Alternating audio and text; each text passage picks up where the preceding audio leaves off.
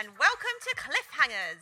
Yes, we are your friendly neighborhood lovers of all things drag with the unofficial, unrequested, and unhinged Drag Race podcast. Thank you, thank you. And now, please allow me to introduce to the stage the stain you just can't budge. It's Barney. Oh, and that's right. Also in the studio today, we have, she's a medical marvel. She's the inoperable tumor. She's. it is Lukey. Well, hello there. Give it up for the girl. Uh, we just want to say a mighty, mighty quick disclaimer about the Jaida Essence Hall of uh, cliffhangers. Uh, listen, we are super fans of drag in all of its forms, and we are here to uplift queer art. That's all we give a shit about. So, taking a leaf out of our heroes and our mothers, the Boulet Brothers book, nobody gets to critique what your fantasy is. It doesn't matter. Yeah, our number one rule is basically the only people that should be getting laughed at is us. Yeah. Any bitch doing drag is already a star, and nothing we say is going to change or discredit that. Before we get going, can I just say, Please. uh, I think it's because with this season, it's the first time like whether it's in we've seen them in real life or we've just like been aware of them on Instagram. Like this is the most amount of girls I've been aware of going in, and it just made it. I think it's like the most exciting episode one I've ever seen. I was literally just like smiling the whole time, so Oh. excited, It's just so cute. Maybe even the best first episode ever. I literally, I can't tell you, like, so, so just to give you some background knowledge. Oh, already going in with all the secrets. um, we actually watched it completely separately and haven't spoken about it until then because we wanted it all to be so fresh and so clean for you. So I actually don't know how she feels about any of this first episode. So I'm as excited as you. I may be dropping some bombs. and probably too many sound effects. Please, please. So I I actually just want to really fucking echo that as well because I was I was literally screaming. I mm. cannot believe. Now let's give it up to the first season girls because they were giving you nothing. Nothing but quality TV, absolutely. But I feel like obviously season one, season one, season one uh, walked, so season two could sprint Stride. yeah. Strut. Um, and them season one girls, they were giving it hard, but this season two is like in another league. Like as- On everything an about upper it. echelon. Upper echelon. like literally everything about it just like blowing my tiny mind as Mm. soon as it started. Um, and yeah, I was literally screaming as well. I love at this point as well, like the the really the really gorgeous thing about the beginning, I think, is like everyone is so excited to be there, and the competition hasn't reached that sort of like tearing each other's like eyes out at this point. So like when they first get there, there's that like really really like gorgeous sense of sisterhood where everyone's just like, I'm so pumped to be here, and everyone's just like so excited. And I think that's why watching it, I was literally just like hyperventilating, being like, the girls are here and they're ready to compete. Well, yeah, because normally with me anyway, it takes about like two or three episodes because there's like just so many strangers at the beginning. Like you might Yeah, know a yeah, couple, but it's just a bit like a whirlwind. You don't really know who's who. But because in this, like immediately we just we just knew everyone, so it was just straight away in with the lols. Yeah, and I think one of the great things about America, uh, about Britain compared to America, is that because you're on like cycle 79 of American, I think at this point, like, it's become. It's so serious. The American one, like, our British like sensibilities, I just think like chill us out a bit more. Everyone goes there to have jokes, and you can tell by the way that they enter and the personalities that are like presented, the sort of people that they pick is so much more light-hearted. Like mm. the American one feels so much more akin to like um, America's Next Top Model or something. But even like Rue's attitude, like I've noticed it last season, and even in this, I was just like. they're having way more fun. Rue's creasing. It's like, have they, is it because she finds our accents funny, or just like she can't get the correct meds in the UK? Like, there's something going on. She's having a fucking hoot. That's all I know. yeah, 100, 110%. Can I also just point out as well that this is the first season ever, as we just head into the workroom, to include our Scottish and Welsh queens. Indeed. So that is that's a that's a turn up for the books, and I really think that their inclusion of these queens is it's gonna it's gonna really ruffle some feathers because they seem like very strong competitors. Would you say the fact that there's no Irish representation reflects on Blu Hydrangea? Thoughts? oh, I'm sorry, Blu. so, without further ado, let's head into the workroom. First up, we have Lawrence it called, she, he there, she there, call themselves the fat bastard of drag and say that they can't sing or they can't dance. so, I guess, what can you do, Lawrence? and for anyone just uh, tuning in now, that was supposed to be a Scottish accent. Uh, better than RuPaul's. listen, I straight away like what a banger to open with. Straight away, I was like, okay, I'm I'm fully sold on this bitch. I love anyone that is d- anyone that self-deprecates from the jump. I'm like, okay. You are like, if you're gonna laugh at people, much like this podcast, if you're gonna laugh at people, like you sure as hell need to be able to laugh at yourself, and that's what that's what she was serving from the very moment she walked in. I really liked her entrance line. I'm like the Loch Ness monster. A legend. very good, very good. I really had to. I really had to grow up as well because uh, literally on just my notes for like every single person walked in, it's just like gorgeous. Literally, I Gorgeous. like, I need a thesaurus because all I'm writing here is gorgeous. I, I did think that was my first thought though. Like, what a fucking gorgeous face. Like, absolutely stunning. um, yeah, you don't often see the little kind of tip of the nose dimple as Yeah, a yeah, feature. yeah, yeah, yeah. And her saying that she was the Susan Boyle. What I love about UK Drag Race as well is like we don't give a fuck because like so many references that like they're just gonna be like like who. I'm not sure if American people know who Susan Boyle is, but if you don't know, you better get to know because when she became a multimillionaire, what did she do? She stayed in her lovely two up, two down on like Penton Street, and she refused to move. She was like, "No, I just is she Scottish?" I mean, I imagine if he says he's the Susan Boyle of drag. Yeah, probably. Yeah, yeah, yeah, yeah, yeah. yeah. Uh, so very obsessed with him. I saw um, on their Instagram they said the look is inspired by Versace and Lady Gaga, Versace. which I can see from the print. Yeah, um, I really liked the. I love it when like the boot goes into the trouser. Yeah, yeah, yeah, yeah. So yeah, into that, into the uh, color combos. Wondering if purple is a theme, as that's what um, Lawrence wore in the Meet the Queens True, true, true. inclusive flag, but maybe that's just a coinky dinky. Um, and one thing to say as well that um, I applaud and love and celebrate when um, we have a larger queen with with a larger physique as well. Like I would imagine it's harder to create um, the hourglass proportion without just building out. Mm. And she, the shape and the padding on her, sublime. Well, we can we'll get into that in the um. Oh, I bet we will. So like we'll give her a little. Oh. What do they call it? With your Proportionizing. proportionizing. Yes, thank you, thank you. proportionising. Proportionizing. um, and also a lovely blue brow as well. Oh, for the oh natural look. Did yes. you notice the blue brow? I Yeah, did notice the natural look. Um, and then second in, we have it is our girl. It is Cherry Valentine. Uh, she on Meet the Queens described herself as a glamour club kid, dark and gothic fantasy. And when that fucking headpiece fell off, They- I screamed. They did her so dirty. Like that was very pheromone falling in the in the, in the uh, talent competition. But I liked it. I think it kind of it shows. That humbled her. Yeah, exactly, and it showed her sense of humor, and it showed that she's not like I think Cherry is one of the, Cherry and Bimini. I think come across so well. I just think they just come across as like the nicest people ever. A hundred percent. That's uh, that's what I was gonna say. They did her dirty on the BBC by by airing that. But I thought like actually like in terms of just like what a, one all round babe she appears, it probably did her more good than harm to be honest. Because I think like mm. it just like that laugh. I am I gonna set my phone alarm to that laugh? Like that is a piercing, gorgeous laugh.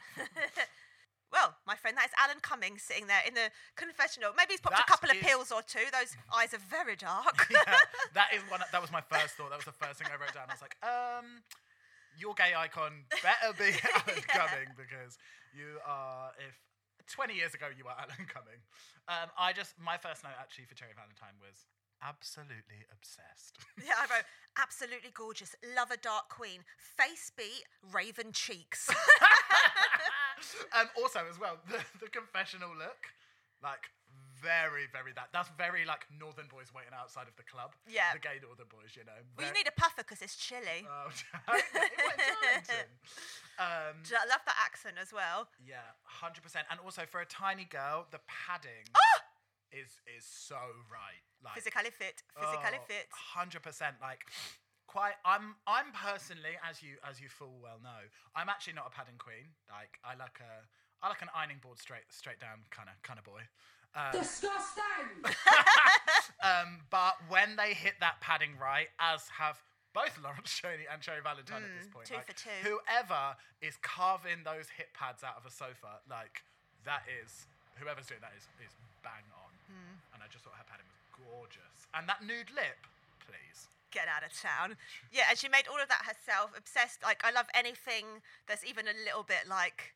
Ooh, a little bit dark. So just having like jeweled like slashes of blood, yeah, just absolutely sick. Thought it was funny, like Lawrence coming straight in with cutting out her teeth.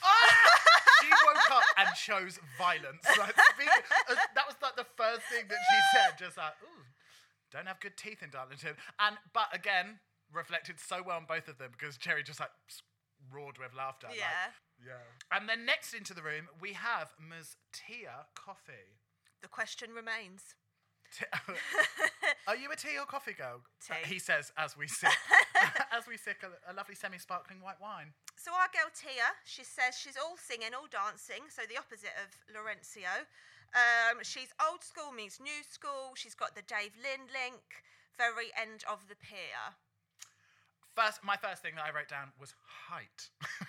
I damn, didn't, damn, damn. I didn't notice it until she was in the Nottinghamshire Well, look. how did you not notice it? She's like 98% leg. I don't know, maybe just because she was just on her own. Like, no sort of frame of reference. Yeah. She wasn't standing next to a really tall tree, so it's really hard to. I quite the liked height. the reveal joke, just like that, the kind of noochness of it. Like, What did she say? She was like, reveal. Oh, it's not a reveal.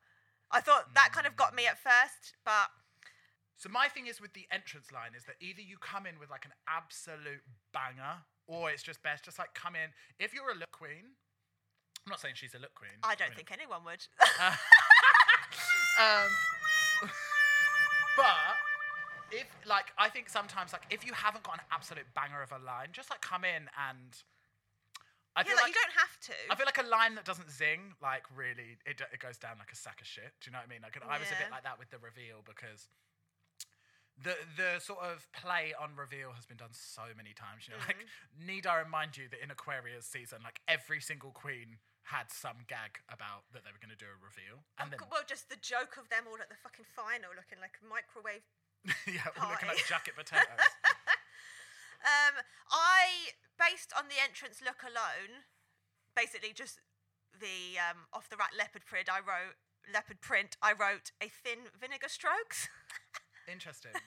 Interesting. Um, I when she said about Kofi Annan, that cracked me up. I was like, okay, she's gonna be she's gonna be giving us the comedy, but also she's clearly an intelligent girl as well. she seems very pointed about East London. Oh, okay. We need to address. Listen, you're saying. We're currently in East London. yeah, if you couldn't hear, that was the overground that just went past from Haggerston Station going to Dalston Junction Station.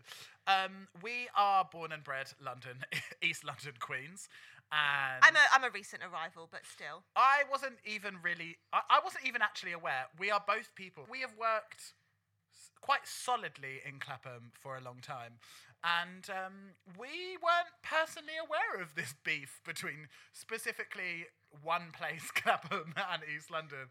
And listen, if there's one thing about the East London girls that I can tell you, we know how to fight. We know how to ask someone to hold our earrings. Yeah. So I feel like maybe we're being a bit um, oversensitive because we are our surroundings are the East London I felt pressed. Yeah, yeah, yeah, I'm, I'm, I'm gonna lie, I felt like a panini. I uh, when she, but I just didn't even know that this was a thing. That it was like Clapham versus East London because it's like that's a, it's actually a very small, very small Clapham drag scene to be taken on the whole East London scene. It's very unnecessary. Very unaware of this beef, keeping an eye on it, keeping keeping a broken bottle in my back pocket. Yeah, I I wasn't here for the beef, but here we are. And she says she's a performer queen, so I'll be interested to see when we have uh, song and dance challenges, song and dance challenges, like dancing challenges, um, and see what she brings to the stage. Uh,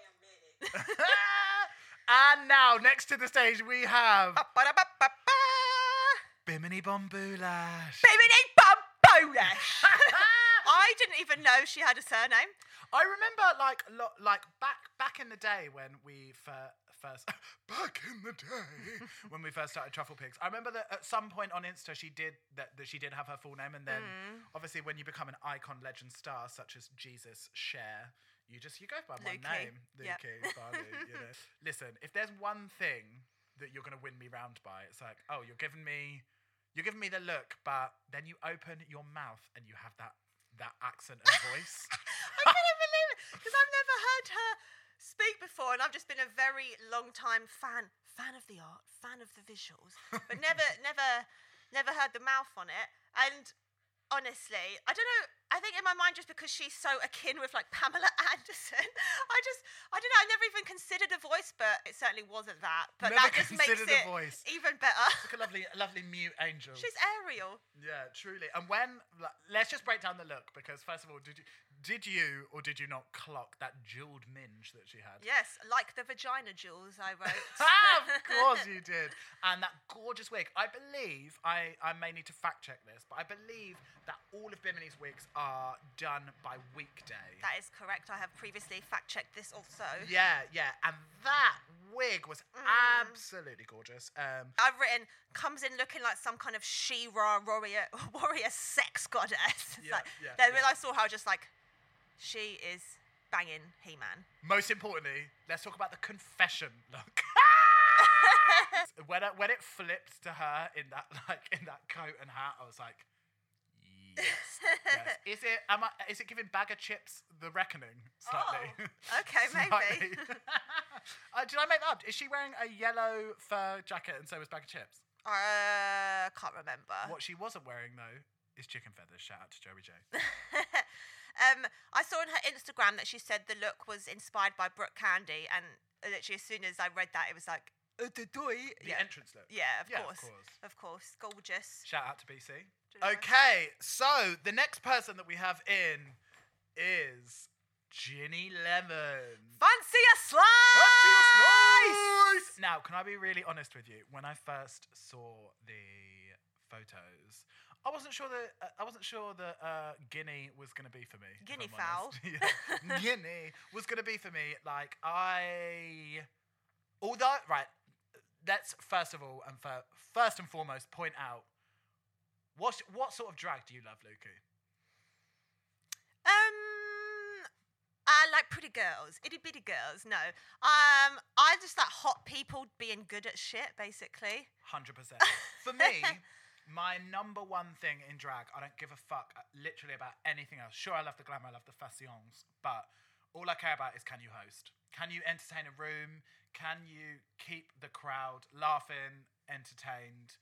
I've seen and know plenty of queens that are absolutely gorgeous and can turn a look, beautiful makeup, but that is only sort of like 11% of the job for me. I'm really hitting it with the percentages, have you noticed today? A lot of percentages. I'd like Uh, to hear some decimals and some fractions.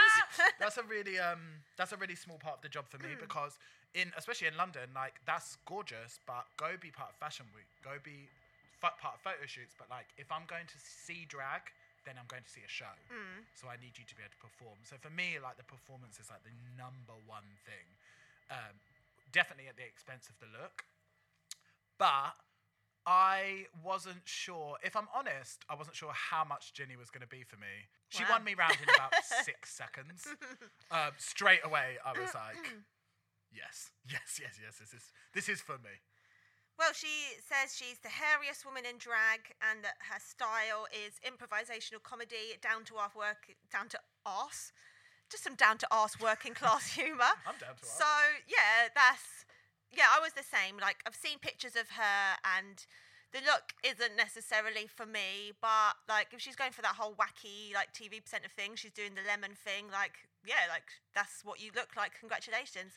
Everyone that we've spoken to who's met her or watched her has been like obsessed with her. So I'm just really looking forward to seeing to seeing it because This I is the seen thing. it. this is the thing. All of our mates, anyone that we've worked with, like knows her, and there's there's one other person that we'll get to, but Ginny Lemon is someone that literally every person I know that has worked with her knows her is like. She is the greatest. Mm. She's one of them queens that just who's like her her personality and her um what's the word her joie de vivre, her joie de vivre. effervescence. she it just supersedes her. Like everyone is like, oh, like she is that bitch. So um, I'm super excited to see what she brings to the show. My first note is jelly shoe. They were old maiden type of shoes. Truly, that it, it. But again, I, abs- this is what I love about UK Drag Race. I love that. Uh, our we, we all have like different sort of like iterations of what drag is across the world, and like you can see that so much with Thailand. Like Thai drag is so different, Oh, so gorgeous. so gorgeous, And, Beautiful like, gowns, beautiful gowns. Beautiful gowns. gowns, beautiful gowns. Uh, and in America, you obviously have like the pageant circuit is like such a huge thing that just it it, it doesn't uh, exist here. Mm. And our sort of um, our history of drag and our narrative is like so different. And when people say, for anyone tuning in uh, that's across across the world, uh, when people talk about like end of the pier drag, is because like historically, one of the locations that we'd have drag queens um, is uh, in like seaside venues and they would be like present for doing like bingo and things like that. Um, and again that was not g- going back to what i said earlier that not at all about the look. Sure they were like they were big wig drag queens like huge teased hard front drag queens. And if you need a hard front please go to trufflebigwigs.co.uk um, but it was always again about this like dark comedy very blue oh bit blue um, they haven't tried to fit the mold of like trying to squeeze UK drag into the American mold. It's like, nah. In the UK, this is what drag looks like. It's crunchy. If you com- if you look at like East London drag, sure, their balls are hanging out. No one shaved. Like that's what drag is about for us. Like we're not a lot of the a, a lot of the people that are involved in drag are uh, interested in like gender bender drag. Like it's not. They're not trying to come for you for the beauty, for the page. I just want to put on a goddamn show. Yeah, exactly. I just want to throw in a couple of lucite pleasers and, and have a mad one. Make my heels clack. Thank Yeah. you very much. Anyway. Next up, we have is Ms. Ellie Diamond. Ah, she says she has given us fierce looks, amazing performance, and a fart or two. But Uh, you saw what happened to fucking Rock M. Sakura. Yeah, laugh at women all you like, but do not laugh at a fart joke. Michelle Visage will not laugh at a fart joke. Absolutely. It's like, why don't you all pretend that you have vaginas and mock them for the past 15 series? But if you ever talk about a fart, then we're going to have to bring it up on the main stage and mock you for it. Yeah, literally. Of course, Shangela, come in in a fat suit. Of course, ladies, come in as old women with droopy tits. But if you bring up a bodily function, I swear to God, gabagool. um, I also just need to point out at this very early stage that Ellie, I would, I would die for Ellie Diamond's face. I honestly can't. She does all her own hair and mos- uh, costumes and mushrooms. she probably does a lot of mushrooms. um, and she's doing it for the baby queens. And the fact that she is a baby queen, her and Cherry as well, it's just like absolutely ridiculous. I've been doing my own makeup for 89 years now, and I can't make myself look that cute. Absolutely. I just wrote the beat is sensational, angelic. Absolutely And then I wrote strawberry shortcake cutie pie dream angel.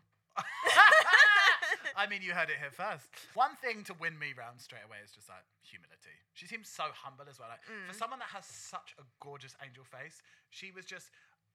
I love when queens come in and they're excited to be there. Mm. Like it's just that that for me is like that's something that's like really soaks through the TV and you're like, mm. okay, I'm happy you're here, you're happy you're here, we're all happy. But speaking of faces, you see Lawrence's face when she walked in. Oi! Ooh, With that chilly. The Scottish drummer of it all.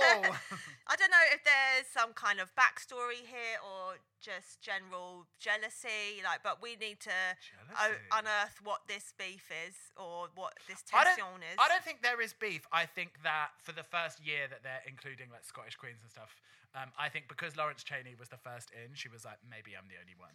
Also, maybe because it's like uh, you asked me how to get into drag, and now you're in here with me. And excuse me, your face is absolutely beautiful. Yeah, maybe. I mean, but then I, d- I didn't feel I didn't feel shade at all from Lawrence. I felt like maybe she was There a bit was like there was a sh- there was shit going on. Well, yeah, not I felt like necessarily she was shade. gobsmacked. Like, oh damn.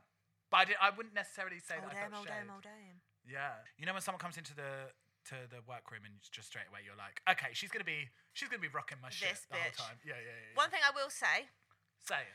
Um, as a groundbreaking pioneer of chaps, Yeah.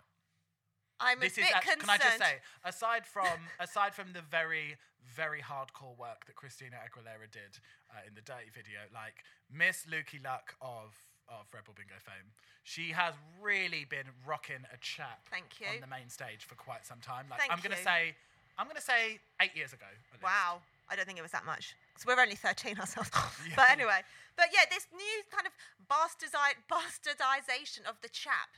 Like in this, so she's now wearing like a, a maxi skirt with just a like little peekaboo puss at the front. Well, I would. Uh, I would like to embarrass you on a public stage because actually that silhouette is um, a vintage look and it's actually often used in burlesque, which Lukey, Lukey Luck of Femme Fatale fame, is actually an ex burlesque dancer, so I'm surprised. it's still a bastardization of the chaps. But I thought, let's maybe I'm going to start making a little count of how many of these because the, the, the yeah these weird new fake chaps that's coming. And also, when you're padding so hard as well, what cracks me up every time that anyone ever wears chaps is when your padding is on point. Like, obviously, your widest point is going to be your hips. So they've got like chaps, and then just like it looks like they're just like these gigantic hips are spilling out the sides Just like these them. two apples on like lollipops. yeah, yeah, it's very, very gorgeous. All right, so now I guess we're gonna go, sister, sister. Oh, I love you, sister, sister. Oh, right. Listen, straight away. First of all, I will get on to what happens at the end, but um, Can I just say first of all that her signature move is to look gorgeous and sometimes bored, and I'm into that. Yeah, yeah, yeah, very that. I'm actually very bored right now. So, uh, but gorgeous. What's the opposite of bored? I don't think I've ever felt that. gorgeous? Um, sister, sister, great opening line. Like, listen, you're gonna hit me with the Titanic reference I had to fucking away. Google it. I didn't know. What? So it's like, well, I don't know what, what the fuss is about. It doesn't look any bigger than the Mauretania. So is it com- is it from Titanic the Yeah, film? that's what Kate Winslet says when she sees the Titanic. She's like, it doesn't look any bigger than the Mauretania. Ugh. like, I what had a to- fantastic reference. I've only seen Titanic once, like when it came out. Listen, if not you're in the basic, cinema. maybe you didn't get it, but that's If really, you're basic, like you a- probably love Titanic. But yeah, I literally like had to Google it. It's like an old boat that sailed from Liverpool to New York and got sold you and broken up. The Titanic. No, the Mauretania. Oh. In 1935, I was like, and I, s- I still don't get it. But I, I don't care because I absolutely love her and I love the, the makeup. I eat, uh, can I also just say, first of all, the hair is absolutely gorgeous. Florencia wigs. She's Oh, also done her. Dusty Springfield wigs for this episode, One- and we love Florencia. Another Italian as well, Veni Vidi Vici. Oh. One thing that we really love as uh, wig stylists is, is when you see a queen has like developed an entire wig wardrobe with their stylist, and it just makes uh, us super excited to see. I imagine that the majority of them have like stuck with like one wig stylist, and they're super excited to see the wig wardrobe that they've created together. Because then the greatest thing about Drag Race is it's like giving you a platform to celebrate like queer, um, queer art for designers, for wig stylists, all of that. So I love seeing. So I'm excited to see if uh, Sister Sister has worked with Florencia for the whole thing. Um, so uh, as I believe, maybe can, this can be fact checked. Is Florencia Florencia is like a West End wiggy, isn't she? Well, yeah, because she's currently she's like the main wig maker on that thing with Oh, like Drop Dead thing. Is it Monet and Yeah, Courtney yeah, and stuff. yeah. Yeah. And that and the West End wiggies, uh, we we follow a couple of them, but the West End wiggies, listen, they technically they be giving they be giving it to you. They know their shit. Yeah, yeah, yeah, yeah. And that that We are mere acquaintances with our shit. we have viewed our shit. Um, we absolutely are obsessed as well with that navy, that navy Mm, just wig color. so on- rich and gorgeous. Oh, so gorgeous. And just I just really thought um she really just from the entrance from everything just laid herself as someone that's like like you said, authentic. Like she's given you like same with Bimini. She's got a very clear identity of like what she sees her drag as and I was just very into it. and I think she's her face is absolutely beautiful as well. She gives me slightly, uh, definitely younger, but slightly. Um, sorry, did that sound like? She uh, gives me slightly crystal vibes. There's something she's got. They've both got Which like, crystal? Crystal. UK season one. Uh, she gives you really. She's. They've both got a very strong jaw and very very straight white teeth. She gives me a bit crystal. Maybe you'll see it next next episode. Maybe I will. Um, TBD. yeah. Okay. And now, it's Tayce. She describes herself as modelesque, villainous, dark, punky, and edgy. I was literally sat on the tippy tip of my sofa, just going fucking seal at SeaWorld. if you couldn't sense how chilling that noise was to witness in the studio, I feel very uncomfortable with the energy we've created in the studio today. Uh, that noise was truly chilling. I just need to go on record now and say I would give up a non-essential organ just for Tayce to stand on my throat. When she came, Wow, I'd give up an essential one, Barney. That's how much Oh. I care. when she came in, like, l- l- let's be real, we are long-time lovers, supporters, and stands of our girl Tayce. Taste the rainbow. I would say that for me, that she was one of the most like exciting things about the announcement. Like For when sure. we found out that Tayce was on it, like. If you don't live under a moist rock in London, then you have seen Tayce. She has blown your mind. You've cried front row at one of her shows. Like a meteoric rise to stardom. Like the face. Even if you look at the face from a year ago, like she has always been the most gorgeous creature on this planet. But just there is something I would say in the past year to well, maybe not year, maybe like eighteen months, two years. Mm. Just that the face has been taken up a notch, and now it is like every time she comes on the screen, I melt into a puddle of jism. Mm. It's like It's kind of always like unfair that she should be in a competition with mortals. yeah, yeah, yeah, yeah. She is. We are all truly just existing and tasting there. Like And those fucking shoulders made her just look like a Thumbelina teeny tiny doll. she, if you thought you had main character energy, Tayce came in. Like, remember that we are merely just ensemble, and she is there. Yeah. Um, and then the thing that cracks me up, much like Bimini, is like you look at her and you're like, oh wow, a a supermodel, and then she opens her mouth, and she's like, ah. I, I was just Poppity ping! Papa, eh, uh, like she just the voice that comes out of her. Suddenly like- we're going to go into the Vivienne then. Hey, girl! yeah, I realised. I was like, can I do a Welsh accent? Probably not. Oh, that's lovely, isn't it? Oh, that's lovely, yeah. She's just like, she's got um just the softest, sweetest voice. If you haven't noticed, we are all masturbating in the studio as we talk about Tayce, just 'cause we are uh, obsessed with her. And someone that gorgeous shouldn't also just be that cute, like that No. sweet. And and she, as I mentioned before with Ginny Lemon, like I, you scour the lands of London. Scour them. I mean, maybe don't go to Clapham because apparently there's big, but scour the lands of London and please try and find me one person that has a single bad word to say about Tayce. Every single every single queen ever that we've ever been involved with is like Tayce is the sweetest angel on this earth. Um, I believe she's AP hair. I believe she. I mean, obviously, it's it's a human hair bundle. She's given you sort of. I would say. F- 42 to 46 inch of uh, Remy Virgin human hair. That's my. Well, my there we guess. go. Um, just absolutely gorgeous. And then next into the studio was, it was Ms. Joe Black. Ms. Joe Black, the cabaret queen of Brighton. Uh, what I love about Joe Black is you cannot fuck with that sense of grandiose. Well, because yeah, she never used to be full drag. It used to be very kind of like gender fuck, the very G- kind of like a man in a lovely face of makeup. But yeah, I guess that was a very long time ago, so she's kind of developed now. But honestly, you can't tell her nothing about that face. She Oh looks like God. fucking sexy Zoltar out of Big, just like gorgeous, like vintage. For anyone that's not a. Disney gay, you might not understand that reference. You don't know what a Disney gay doesn't know what Big is. What? Big? The Tom Hanks film where he wishes. I thought you meant up. uh, sure. Sorry, that's how much of a not of a Disney gay I am. But I also would argue that maybe Big's a Disney film. Excuse me, It's but I wouldn't not. know because I'm not Disney gay. So But yeah, she just looks like literal like a kind of like illustration from the 30s of like a Yeah. fortune teller. she like giving you Oh. the most gorgeous sort of like. S- she's giving you like Barnum Circus slash Erte slash like she just there's her references are so damn on point. Like she has such a clear narrative and trajectory of like what her what her drag looks like, and anything that is involved in this competition is going to be put into what the identity of her drag is, but it's not going to it's not going to change what her drag looks like. oh, for what I mean? sure. Yeah, that's just like a chrysalis that will not budge. sure. a chrysalis. that will not budge. Um, yeah, but very into Joe Black. Now, Ms. Veronica Green. Now, I know you're going to have things to say about Ms. Veronica Green because when she walks in and serves you 80s prom princess that she made in her bedroom, I know you're going to have things to say, Lukey. Hit it.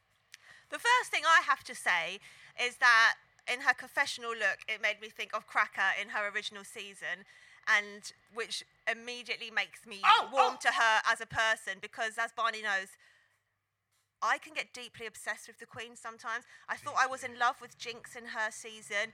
Uh, in Shea's original season, I felt like we are soulmates and no one can take that away from us. Could I just sorry? Could I just please slip in here? With, Yes. When we were in New York and we uh, we went to see Cracker, this was deep in her juicy, juicy obsession with Miz Cracker, and when she was on her season, and this was before Aquaria had won.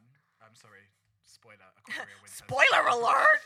um, this uh, we went to see Miz Cracker. Um, at, was it Industry Bar in New York? Yeah, in Hell's Kitchen. And she, um, so this was like mid her season, and Lukey. Even though everyone was sat down watching the show, Lukey was like on her knees in front of the stage, like crying the whole time that Cracker was performing, just sobbing, just getting photos, just like it was on. It was chilling. we chilling, got there so early because we didn't want to miss it, and it was like happy hour. We were just drinking. What were we drinking? Like mojitos or some Yeah. something. Something with like, booze in it. Fifty cocktails later, I'm literally there, like not even sobbing, just like continual rivers of tears running down my eyes. So yeah, so there was the cracker obsession.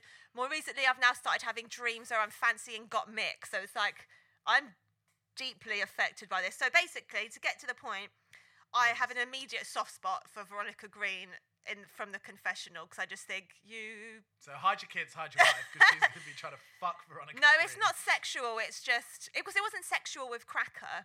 It wasn't not sexual. It wasn't sexual with she gives me very, very much horny theatre kid, um, Veronica Green. That when it flipped, where she was like, "I go from Gollum to Yeah. gorgeous," I was like, "Well, damn bitch." you there is no lies Yeah. told here today. Uh, but I just feel like she's the one. Well, actually, Lawrence She's as well. I worry about their mental health because Okay. everyone else seems very confident, but she's kind of seems like from her confessionals, like as if she's like the way she talks about everyone's kind of like she's a fan in a room of drag queens, where everyone else is kind of like, yeah, yeah, whatever. She's just kind of like, oh my god, like, I, like she seems Yeah, very much yeah, yeah, very sure. green. She's just yeah. Veronica Green.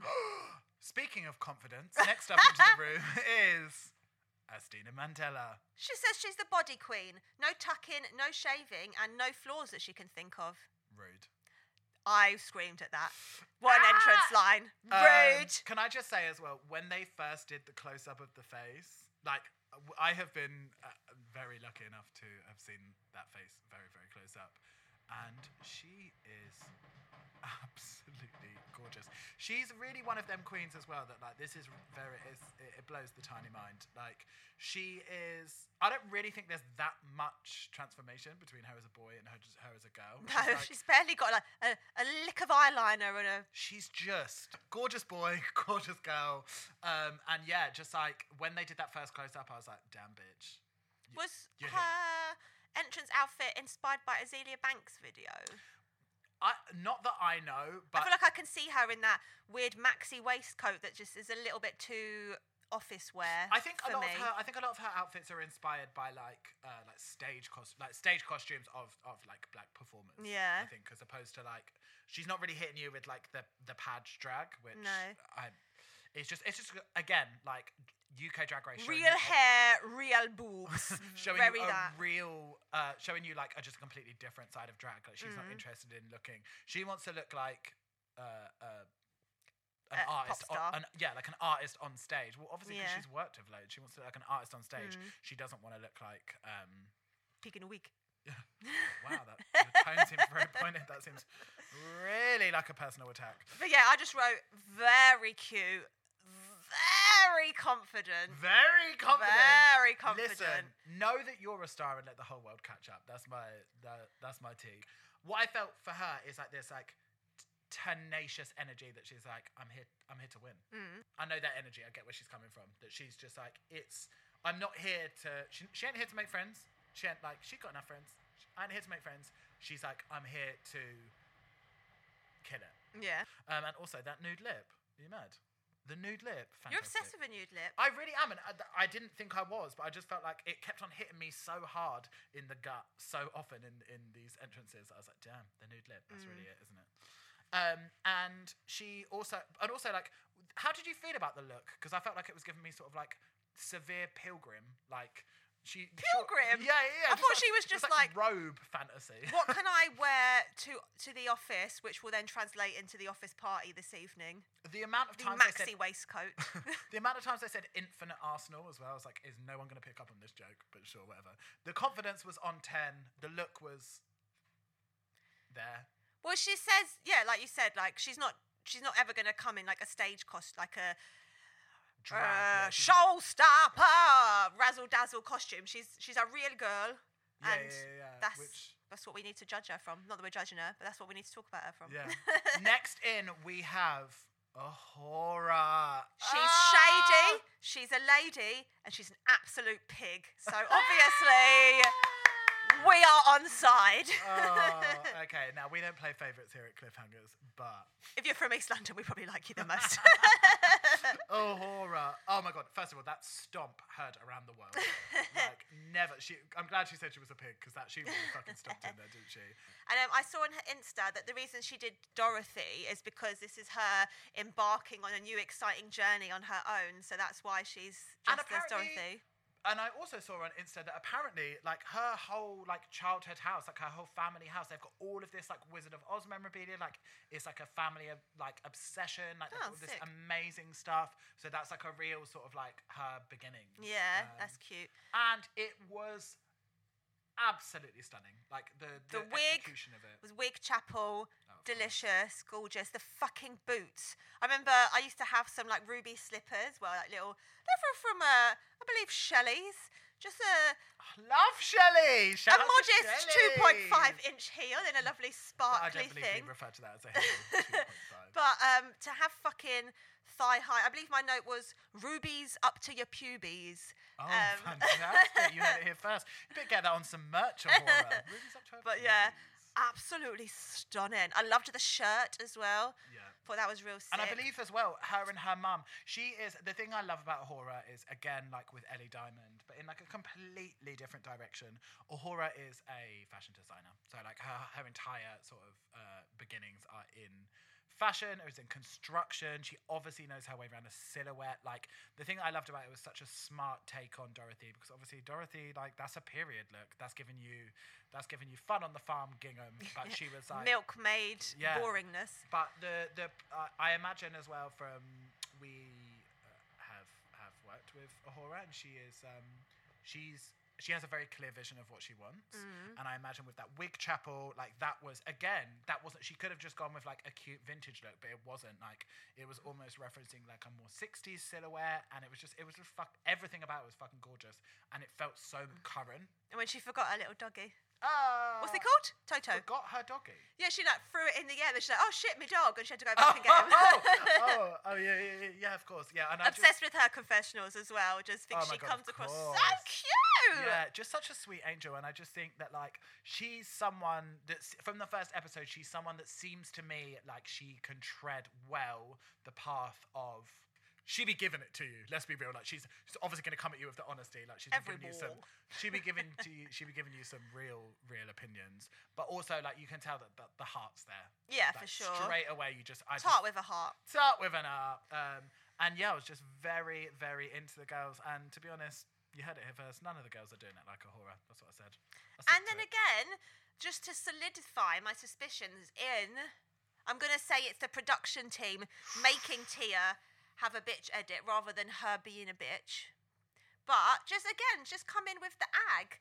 Like they're really trying to cement her as just like that she hates East London and everyone from East London. She's like, yeah, I've never met A'Whora, but I've, you know, from what I've heard, like, if you can't say anything nice, don't say anything at all. It's like, so you've never met her, but you're already, you're ready to like call her out and say she's nasty. Wow.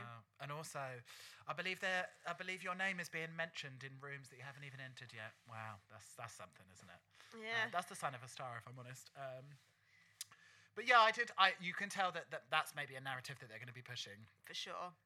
This sort of Clapham versus East London, but. But- Unfortunately, I feel like they maybe should have put more Clapham queens well, in there. yeah, Seems it's not really a fair fight. Yes, it's a bit unfair seeing as like 50% of them are from East London. Well, so that's the final girl in. So now, Madame RuPaul Charles comes Oh. in. The light that they use on RuPaul, that just- central beam, fantastic. I've written Ru, a vision in tomato, looking like she works at Butlins. Yeah, very that, very giving you red coat glam. Um, I want to go on record right now and say that I cannot believe that it's what Ed- entering a second season. Give the girls a fucking prize. Like, how can you? These girls are spending, like, they are taking out small equity loans in order to give the fantasy. Like, do you, like, does, I don't know whether RuPaul remembers, but do you remember how much a fucking wig is? Do you remember how much a costume is? Like, RuPaul don't remember shit.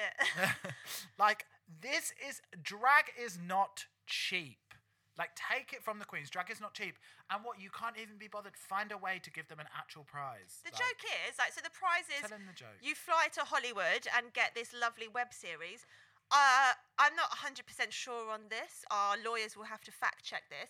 Please. But if I am correct, I believe that when Vivienne, the Vivienne won, she had to share hers with Baga because they did like Trump and Thatcher together. So basically, Baga didn't win and she still got the prize. So it's, uh, it's absolutely fucked that they don't get some kind of monetary compensation. And I think what's interesting to see as well from, um, I would say, in my personal opinion, from last series, like Vivienne was the clear winner. Like I think that it was everyone is in agreement that Vivienne should have won. She Yeah. did win.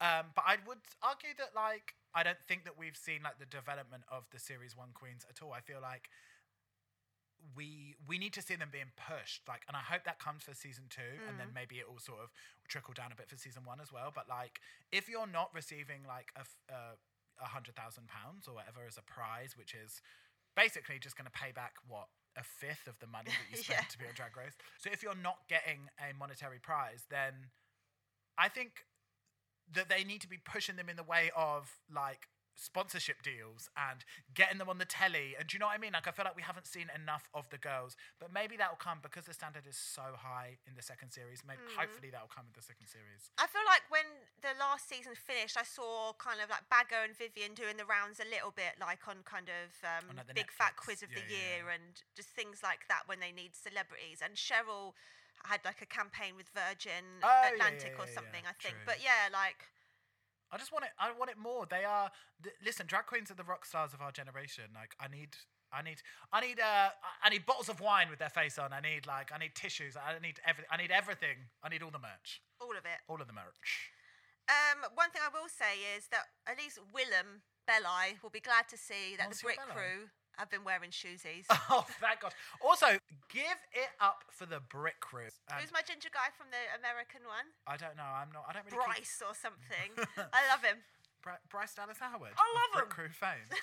um, yeah, so it was really nice to see the Brick Crew. Welcome back. Thank yeah. Health and safety means we do have shoes for you. And then we headed straight into the mini challenge, which was the Wimbledon challenge, which was uh, absolutely fantastic. Celebrity photographer Kevin McDade was doing the honours. Who has photographed such stars as Rita Ora, Jessie J, and Cheryl. It's like, Cool. oh. Get us some international flavour, Edit, Jesus. edit. And I feel like, obviously, I can feel a lot of gay hate coming through the headphones Some right now. gate, I believe yeah. Some gate as people are like, how dare you? How dare you start on Cheryl? Literally, I feel Cheryl Hole. I feel the, Not Cheryl Hole, never Cheryl Hole. No, no, no. I, I was going to say I can feel the anger of Cheryl Hole right now as I dare uh, dare besmirch the name of Cheryl. But um, I yeah, have I, two mean, main thoughts on this mini challenge. give me your two main thoughts, starting with the first one. The first one is what is wrong with the Brick Crew? They managed to lift Bimini okay, but who else was it? Who is like literally as much as a bag of quavers soaking wet? Yeah, I think it was like Ginny and someone else. They tried to lift them up, and it was literally like holding like a sack of like I don't know. I need they, to interject as a as a professionally trained dancer and someone that has attempted to lift Lukey. Being lifted is a real skill, and it is really, uh, really about. So you're uh, blaming the gals. A hundred percent. If you don't know, if you're not a performer, if you're not a dancer, if you're not someone that's been lifted, people, your natural reaction is to go with gravity. And Oh, to Joe Black was the other one. Push like- your weight into the floor. If you're not a dancer, actually, someone lifting you is like can be quite difficult, and it's like that is not the brick. I'm, I'm that I'm. I don't know whether they're dancers or what, but like you can only lift someone as good as they wanted to be lifted. It looked like, yeah, like just trying to like contain a trampoline full of jelly. Yeah, it was like holding a baby.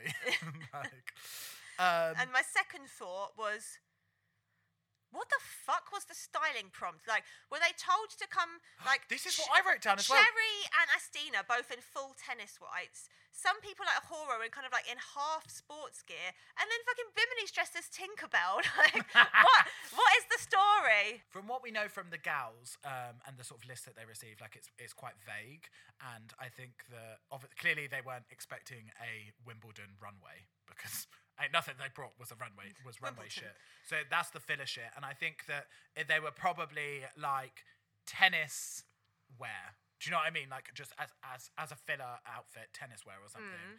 But yeah, or like even like workout. ge- I don't know, like something tennis slash workout. They all had skirts, but then like A'Whora's wearing like a pink leotard. Yeah, so I wonder whether it was like more akin to like workout or whatever, Mm. and then they get, they had like loads of tennis skirts or something. And then Pimini, Pimini, Bimini's just like, fuck you, I'm a fairy. well, exactly. um, in big letters, I've written Tayce. Always. I think that's going to be a running theme on this podcast. Um, just came out, just uh, absolutely gorgeous. Uh, Yeah. I, I don't want to just keep on harping. She's a very talented queen. I just don't want to keep on harping on about how gorgeous she is, but you're just going to have to deal with it. Because baby, Uh, she was born that way, so we can't truly. shout it out too much. and How much can you applaud people No, for their natural no, God-given absolutely not. We've seen her in the we've seen her in the confessionals. Gorgeous man, but very. She doesn't look like. No, uh, she does not. She doesn't look like uh, Tayce in her confessionals, so there's such a transformation. Um, loved, loved that Bimini came in them pleasers. Like there ain't nothing that says Wimbledon like a eight-inch stripper heel clacking away. Um, every time that Cherry Valentine laughs, it runs through my body like a like a sweet oral orgasm. I just Like, love her. I know. Honestly, absolutely time. Just the amount that she laughed in that episode, in that mini challenge, just really, really. I was very into also into Asttina's tennis whites. So crisp, so gorgeous on So that. lovely, The yeah. body, like, can we talk? I, I would like to every single week point out a different part of her body that I'm obsessed with, like I think it's thighs this week. the thighs. We'll the, bring that up. The thighs on the prize. Bring it to like, the runway. just honestly, that body is truly carved by Jesus himself. Like, Satan abs- himself. yeah, truly. Um, what I didn't appreciate though is that when Veronica was shooting the mini challenge, that shady lift music that they gave her, you know, they do like the.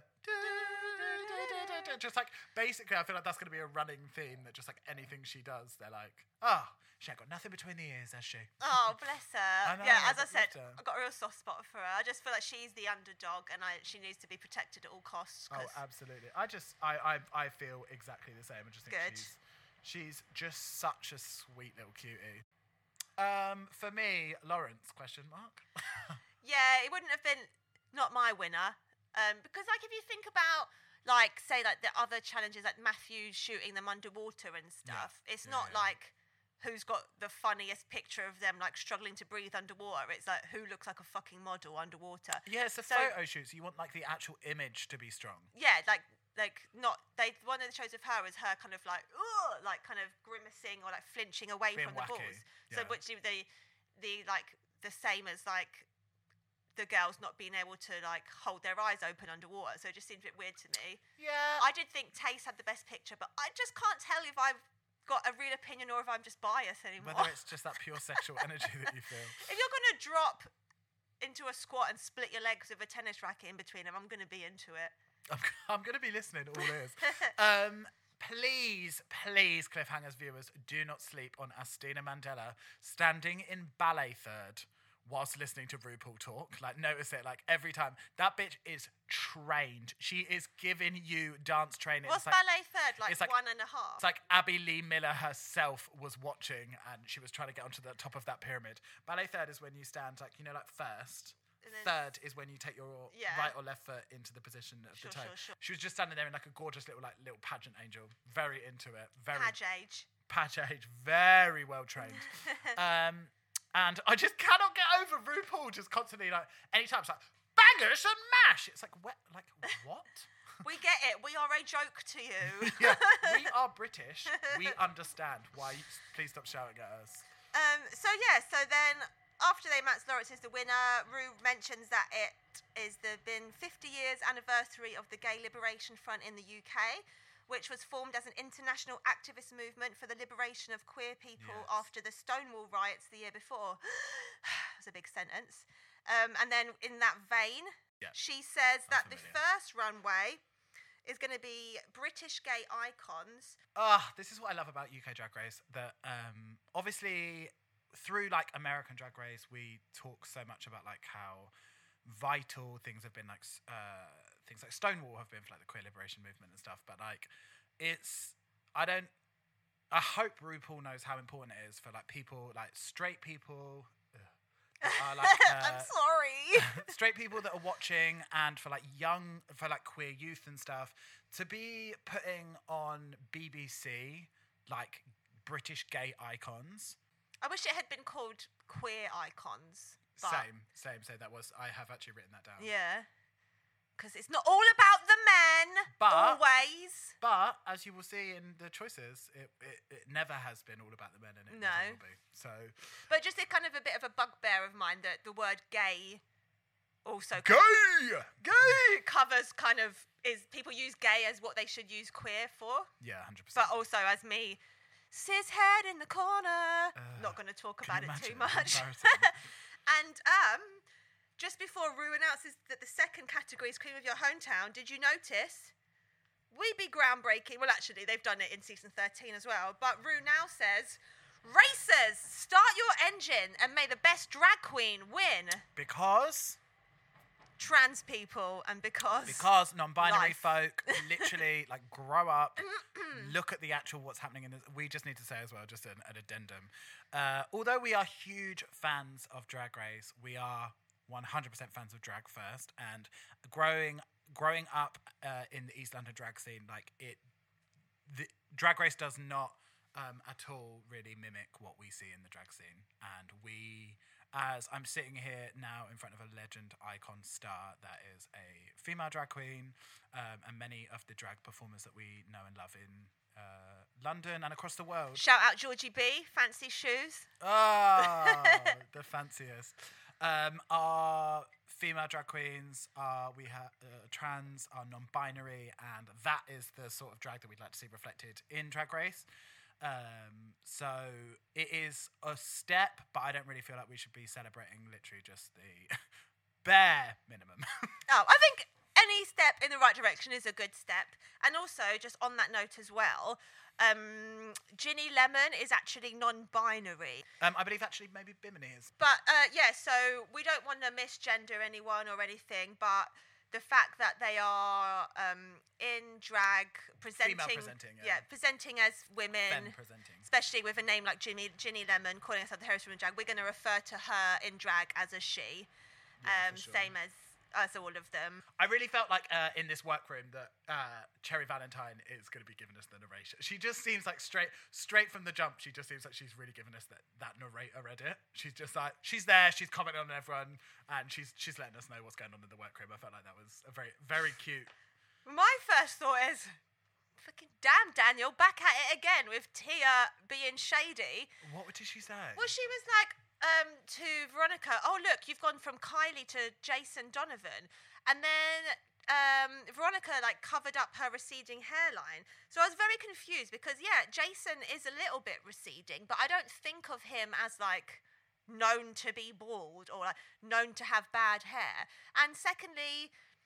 Um, aren't they all going from Kylie to Jason? Like, isn't that the whole point of Yeah. them de-dragging? I don't understand why One of the best things about drag is the transformation. Is feeling like I can feel like an absolute shit pig before, but like as, Hmm. as long as you feel the fantasy afterwards, it's like, um, yeah, it's like there's that. It's the art of transformation. Well, and that's another thing I was going to say when I mentioned earlier that maybe Lawrence, I thought it was very sad and very relatable Yeah. that like he didn't want to take his makeup off or they didn't want to take their makeup off because like like obviously everyone feels gorgeous when they're in drag and like I so get Not everyone. That is not everyone's. okay Not everyone. wants- narrative Gia That is not my narrative.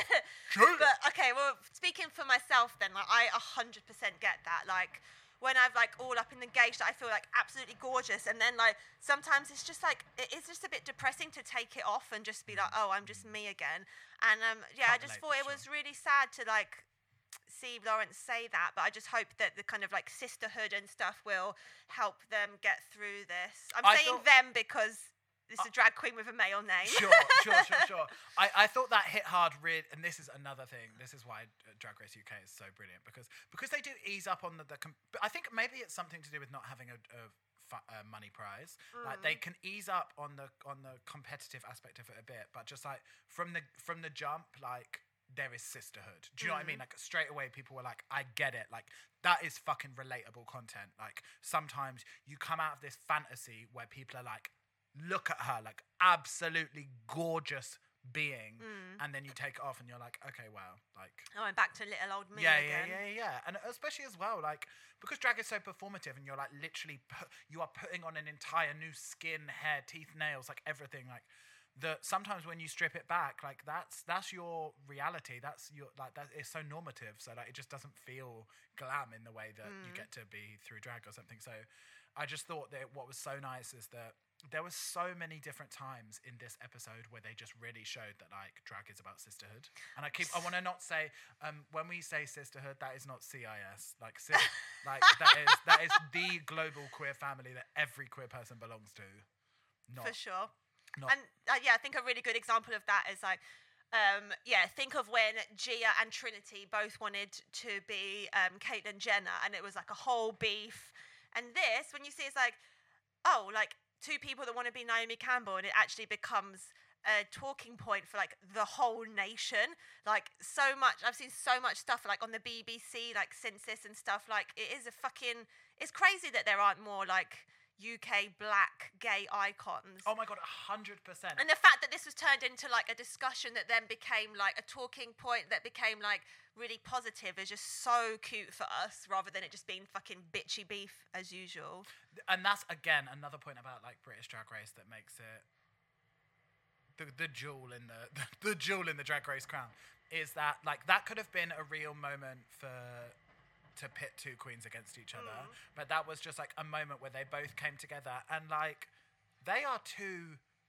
They are both absolutely fucking gorgeous. It's not like one of them was like, "Oh my god, like I'm gonna be really embarrassed to be in front of the other, like pretending like trying to be a supermodel." It's like no, But they're both, both fucking represented Naomi like in an amazing they are, way. Yeah, hundred percent. They are both just like absolutely beautiful, like beau- both two beautiful black men that were just like we're gonna represent our queen in like a way that we feel that is so central to like what we've built our drag on. And it was just like a really gorgeous moment that was about like like you said, like commenting on the lack of like black gay representation that they grew up with, and then to then turn it into, I I think it was Asttina that was like, do you know what, like. Hopefully we'll get to be them people, and then Yeah. and then Tayce being like, if I could just be, and I was like, bitch, you are already that person, like to so so many people just from this first episode, like uh, that. I thought that was such a nice moment of the show. And as a sidebar, if anyone is listening to this, go and follow UK Black Pride on Instagram and Twitter. That's their handle on both of them. Although, I it is a shame that our fantastic Tayce was not the honourable Dame Shirley Bassey. I saw so much of that on. Twitter. People like up in arms, being like, "Come on, you should have been Shirley Bassey." But listen, if that I Because that would have been a look. But she's not a gay icon. What? Ha- Shirley Bassey? Uh, You better back. You better back the fuck I up. You better refuse. check up from the neck up. No, what I mean by that is like Shirley Bassey is a diva. She is that bitch. But she, she for me exists in an upper echelon of she. I see see black gay icons as like the people that inspired you as you were growing up, and she wasn't present as I was growing up. Do you know what I mean? So like, I feel like you can you can so clearly tell by Tayce's aesthetic that she has informed her drag persona, and I mm. thought that's what it was about. More people that have inspired you as like a young person, a young queer person growing up, and I feel mm. like Shirley Bassey is like maybe just a bit outside of that. I don't know, but I did, I did see a lot of that on um On the tweets. a lot of that on the tweets. Um, I thought it was super cute about A'Whora fangirling on Joe Black because, like, Oh my god, I love it when they like know each other from outside and they're like, "Oh my god, you're like you've been such a huge." because I think it is a like obviously I yeah I've been out of the burly cabaret scene for a good while now, but like And you chose to I, you chose to get your boobs done after you left that scene. I know, ridiculous. yeah. Uh, you could get a lot more swang on those long dangles. on the pendulums. yeah. Um, but yeah, like, I thought it was like such a big deal that Joe Black was in there because it is like, I guess, yeah, it is a bit more of the vaudeville Jinkx Monsoony side, but like there's rarely any of that shown in Drag Race, and we haven't seen any of it in UK Drag Race yet. And he's like such a like well-known Yeah, figurehead of a the scene. Yeah, so not, it, not just in drag, but in cabaret, and that's like Mm. he's like really straddling so many sort of different like performance uh, performance spheres. Yeah. So that yeah, it was super cute to see A'Whora um Yeah, I love I love him. that, but also. She's uh, a girl's girl. You hit that. You hit that shade rattle because Oh, I. I think uh, A'Whora is in her young twenties, and for her to for A'Whora to have been going to the shows when she was a young Why is Miss Shade uh, not before she started drag. The maths ain't muffin, Joe. it's not added up. I'm sorry. Also, in one of my notes, I've got Bimini, Mel C question mark, just because she was hitting that The fuck? Lux, that Lux sportswear in her boy in her boy drag, um, and I just I just am obsessed with her. Um, but we're going to take a short commercial break now, um, and then after that, we're going to be heading onto the f- the runway to talk about the looks. Um, so let's take it over to our sponsors. Right there, mate. You look like you could do with some help on your barnet. You should come on down to Truffle Pig Wigs. We got long wigs, short wigs, straight wigs, curly wigs, big wigs, small wigs, anything you want wigs. That's right. Go to trufflepigwigs.co.uk and use code CLIFFHANGERS. That's CLIFFHANGERS for 15% off your next order. We here at Truffle Pigs and Cliffhangers uh, really just want to boost the importance of a queer family and what that means to queer people in London and in the world. And we are turning our sights this week to our beloved Queer Pleasure Palace Dalston Superstore. Now, they need your help. They have started a Patreon, so they're going to need you to head over to their Instagram um, so that you can join their Patreon and give them a boost, give them the support that they need. It starts for as low as £5 a month, and that's to help support an independently run queer venue during the COVID crisis.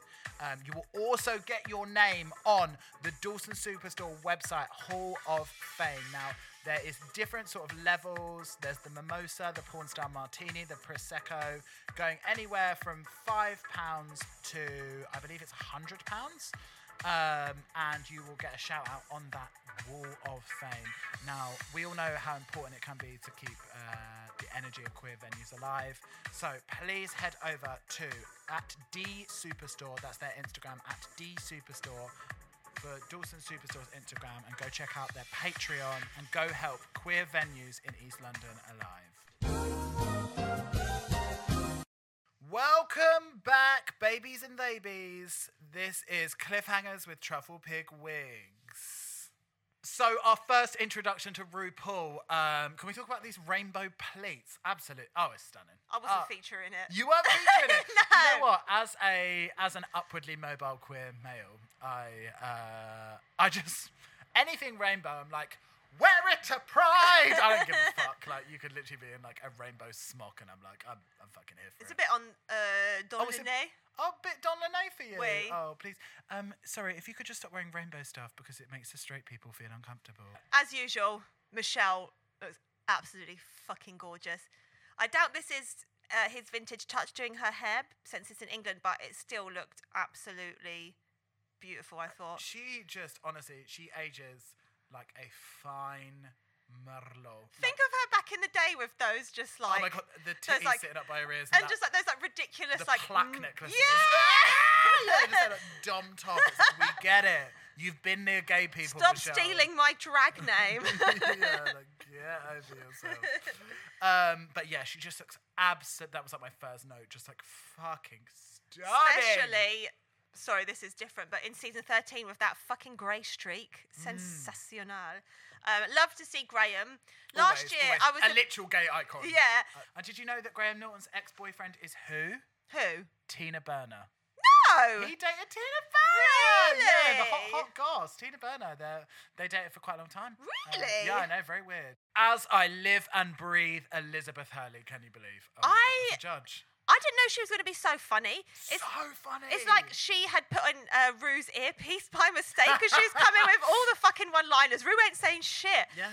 Especially 10 points for Do I Make You Horny, Baby? To, self, Ah! To self-reference and, that, and Yeah. just honestly... so meta. And the fact that she was like, um, well, we'll get to that, but like standing up for Bimini and stuff like you're being too harsh, I just absolutely loved her. Aging gracefully. Obviously, she's got a bit of the bow, but not too much that she No, looks like a absolutely not. psycho. Just like absolutely what a British icon. Yeah, very, very well placed work on her face. Absolutely gorgeous. And also, if I could all uh, ask you to move over to Instagram, follow not only Liz Hurley but also follow the her absolutely gorgeous son, who we are Oh! obsessed with. Oh my god, no wonder she's so into drag because that the face on that girl, gorgeous. Um, and uh, just an important moment to point out that although Liz Hurley is absolutely gorgeous, she is a Tory. Wow. Yeah. Um, so, what we're going to do for the runway, we are going to be awarding truffles out of 10. So, that's obviously one truffle if if the outfit ain't really hitting for us, but 10 truffles if for some giant leap of mankind it is really ticking all of our boxes. So- Just because we're truffle pig wigs, just in see what we case you've forgotten. Yeah, yeah. So for this runway, they have been asked to show two looks. They have been asked to show a British gay icon and also their hometown look. Now, before we head into the runway, Luke, I want to ask you, what would be your British gay icon? Um, I have thought a lot about this. Same. and I think I will have to end up on an amalgamation of all five members of Steps. okay, okay. I just love them. It'd be cute to maybe like divide my body into five vertical sections and do each section a different member in one, a different video. if you could only pick one Steps member, though, who would you be, and why is it Faye Tozer? because of the dreads. You know it's the dreads. when remember else could that I wear? actually, remember that actually Faye Tozer follows us on Instagram. So She does. She does. Ah, um, yeah. And what about you, Bunny? As mentioned before with Lukey, like they said UK gay icons, which I think actually is like kind of a bit gross to say. Um, and I wish there had been queer icons because that just opens up. It just completely opens up the perspective of like who they're talking about. But I feel like maybe the two queer icons, unfortunately, who are both gay white men, for me, um, that I think of immediately are George Michael and Boy George. Oh, Georgia! I didn't even think of uh, But- Again, I'm here for I'm I'm here for the drags. Like obviously, Boy George is in full high whore drag at all times. Oh, I'd but- love to see you in like a real like 2000s like wrap around, clear shades, shaved head, George like crashing into fucking. Specsavers. Yes. or was it Snappy Snap? oh, snappy snaps! Yeah, yeah, yeah. Oh, Something rest- alliterational. Rest, in peace, our angel. Honestly, I'd give you blonde updo. I'd give you black sunglasses. I'd give you a bottle of Stoli and a cigarette, and I'd give you the most fantastic patsy that you'd ever seen. Because if that ain't a gay icon, then I then I ain't a fagatini. I can't tell you nothing. Let me ask, what would be your hometown look? We are both London girls. What would be? What would you be? From thinking? my hometown. Okay, well, my first, first, first thing is because I'm a Grove gal. That's Ladbroke Grove, if you don't know. So, if you're not aware, we have the Notting Hill Carnival there every year, which is a celebration of West Indian culture. But as a white woman, that may be a un poco appropriativo.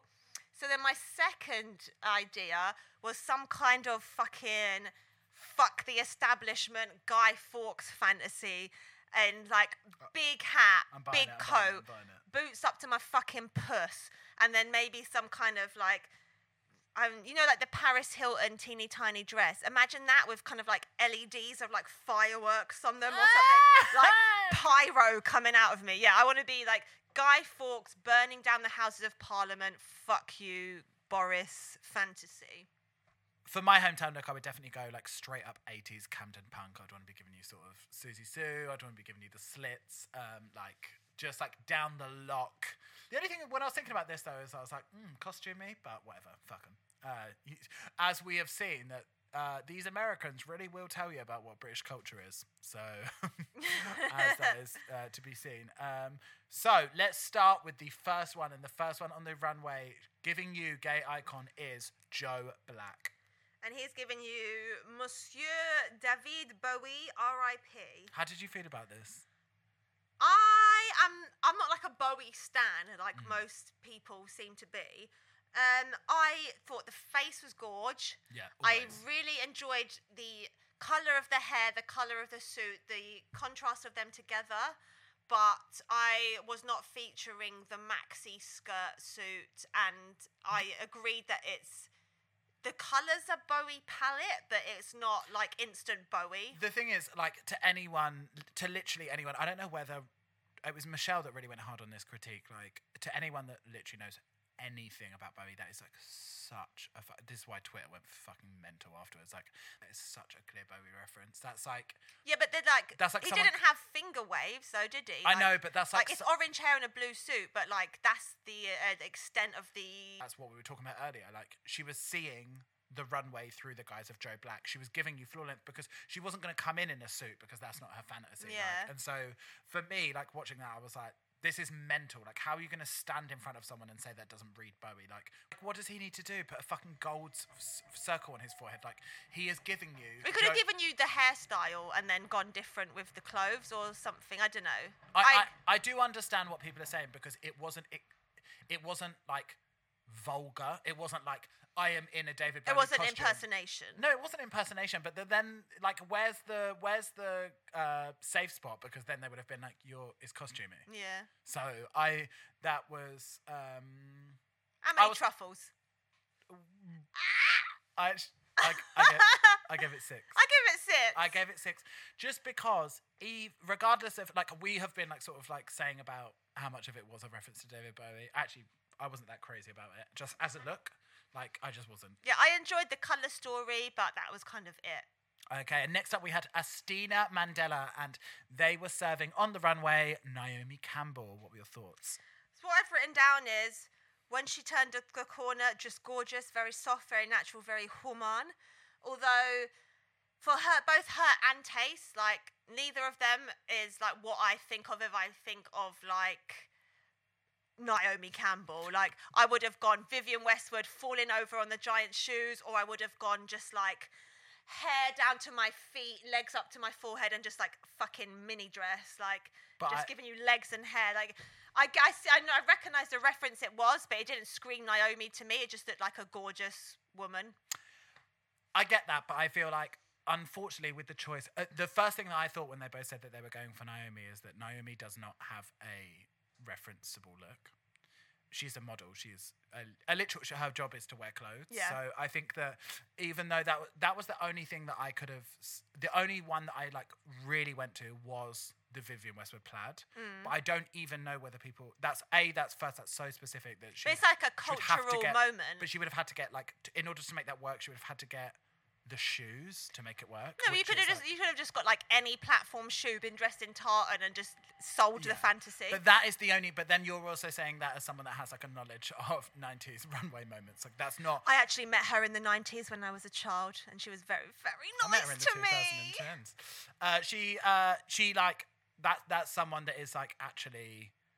That that's a moment for you that you understand, but I don't actually think that that's like culturally that no. Really? No, that dress from the Pierpaolo Valentino show is couture. Like Mm. that is thousands of pounds of tulle. Like, so who is buying? Who can have access to that? And I thought actually it's a really fucking smart choice to a the hair back in a ponytail, very simple, very chic, very elegant, and you can really just be getting like a sort of forty inch synthetic and throwing that back. And she really embodied just like The elegance, the grace, and I gave her eight out of ten. I'd give her a seven. Okay. And then we head on to Ginny Lemon. I just, my first note is just me- this mental. I wrote great person to do. Very much enjoyed the presentation. Like Kate Bush is a fucking iconic and just like that level of just like nutty could only be embodied by 100%. Ginny. Um, and I saw someone put on Twitter that it was Kate Kate Bush via the League of Gentlemen. Ah, Absolutely. um, the- but one thing I would say is that regardless of I liked I, I liked the concept of it, but I felt like the attention to detail in the in the actual outfit. I felt like it was, yeah, just the essence of Kate Bush. And I know you're not meant to do this, but I am probably not by choice, but just not going to hold her to such a higher standard with the clothing because I know she's not about that. So for me, that was just like, yep, you're giving me Kate Bush, you're embodying her like spirit, and I'm at peace with that. I think for me, I would just like to see like more of like an elevated version of Kate Bush. Like I know that like maybe elevation is not where Ginny Lemon has come for Drag Race. I don't know if that's where Kate Bush is coming from. No, I know, I know, but like what I don't want to see is um I don't want to see an imitation of Kate Bush. Like, if your drag aesthetic is heightened, is hyperbolic, is cartoonish, Mm. then I would have quite liked to see a cartoonish version of Kate Bush, and I would have liked to see like a huge teased out wig. I would have liked to see like I don't know. I just wanted to see. I think an like ele- more crazy. yeah, yeah, yeah, like an elevated version of Kate Bush. She did. All right, all right, all right. How many truffles? I went five. Okay, I'll give her another. I'll give her a cheeky six. I think I'm voting very modestly so far. Tia Kofi, Alan Turing. The first thing that I th- thought with Tia Kofi when she said that she was doing Alan Turing, even though it is a very strange choice for a queen on the main stage, um, I thought that I was so glad that for for the young girls that might be joining us uh, for Drag Race, it's it's a real chance to spotlight like a queer icon. I gave Tia Kofi for the ill-fitting suit and wig. I gave them a six. Well, my notes were I got what she did, just not really into the ensembles, a bit on the nose with like the rainbow binary code in a man I suit. thought that's a pride outfit that's been recycled. I think it would have been even just to add like a 40s element or just like just something else just to make it not just you in a rainbow wig and a rainbow suit. Rainbow wig and a rainbow suit. I don't. I don't think. Um, yeah, just thought a bit on the nose, but like shout out to like just going beyond the fluff of gay icons. Next to the stage, we have Her Royal Highness Bimini Bon Boulash. And representing HRH Princess Julia. Ah! Oh my god, can I just say, I actually screamed out loud because, like, where. Listen, if you're maybe from outside of East London, maybe Clapham perhaps, um, like, there are certain people within history that are literal gay icons, and to be immortalized on a hetero BBC stage like that, there someone like Princess Julia, the big PJ, like she deserves it, and I screamed, and I, I hmm. just, it was just, oh my god, I was so happy. Oh, and we know that she's good friends with Bimini, and I just think it's like the the sweetest, like heartfelt dedication to your friend and like Who is a literal hero. gay icon as yeah, well. yeah, yeah. It's just like I think the whole thing is just so adorable, and it's like it like really warmed my heart for both of them. I thought it was so sweet, and 100%.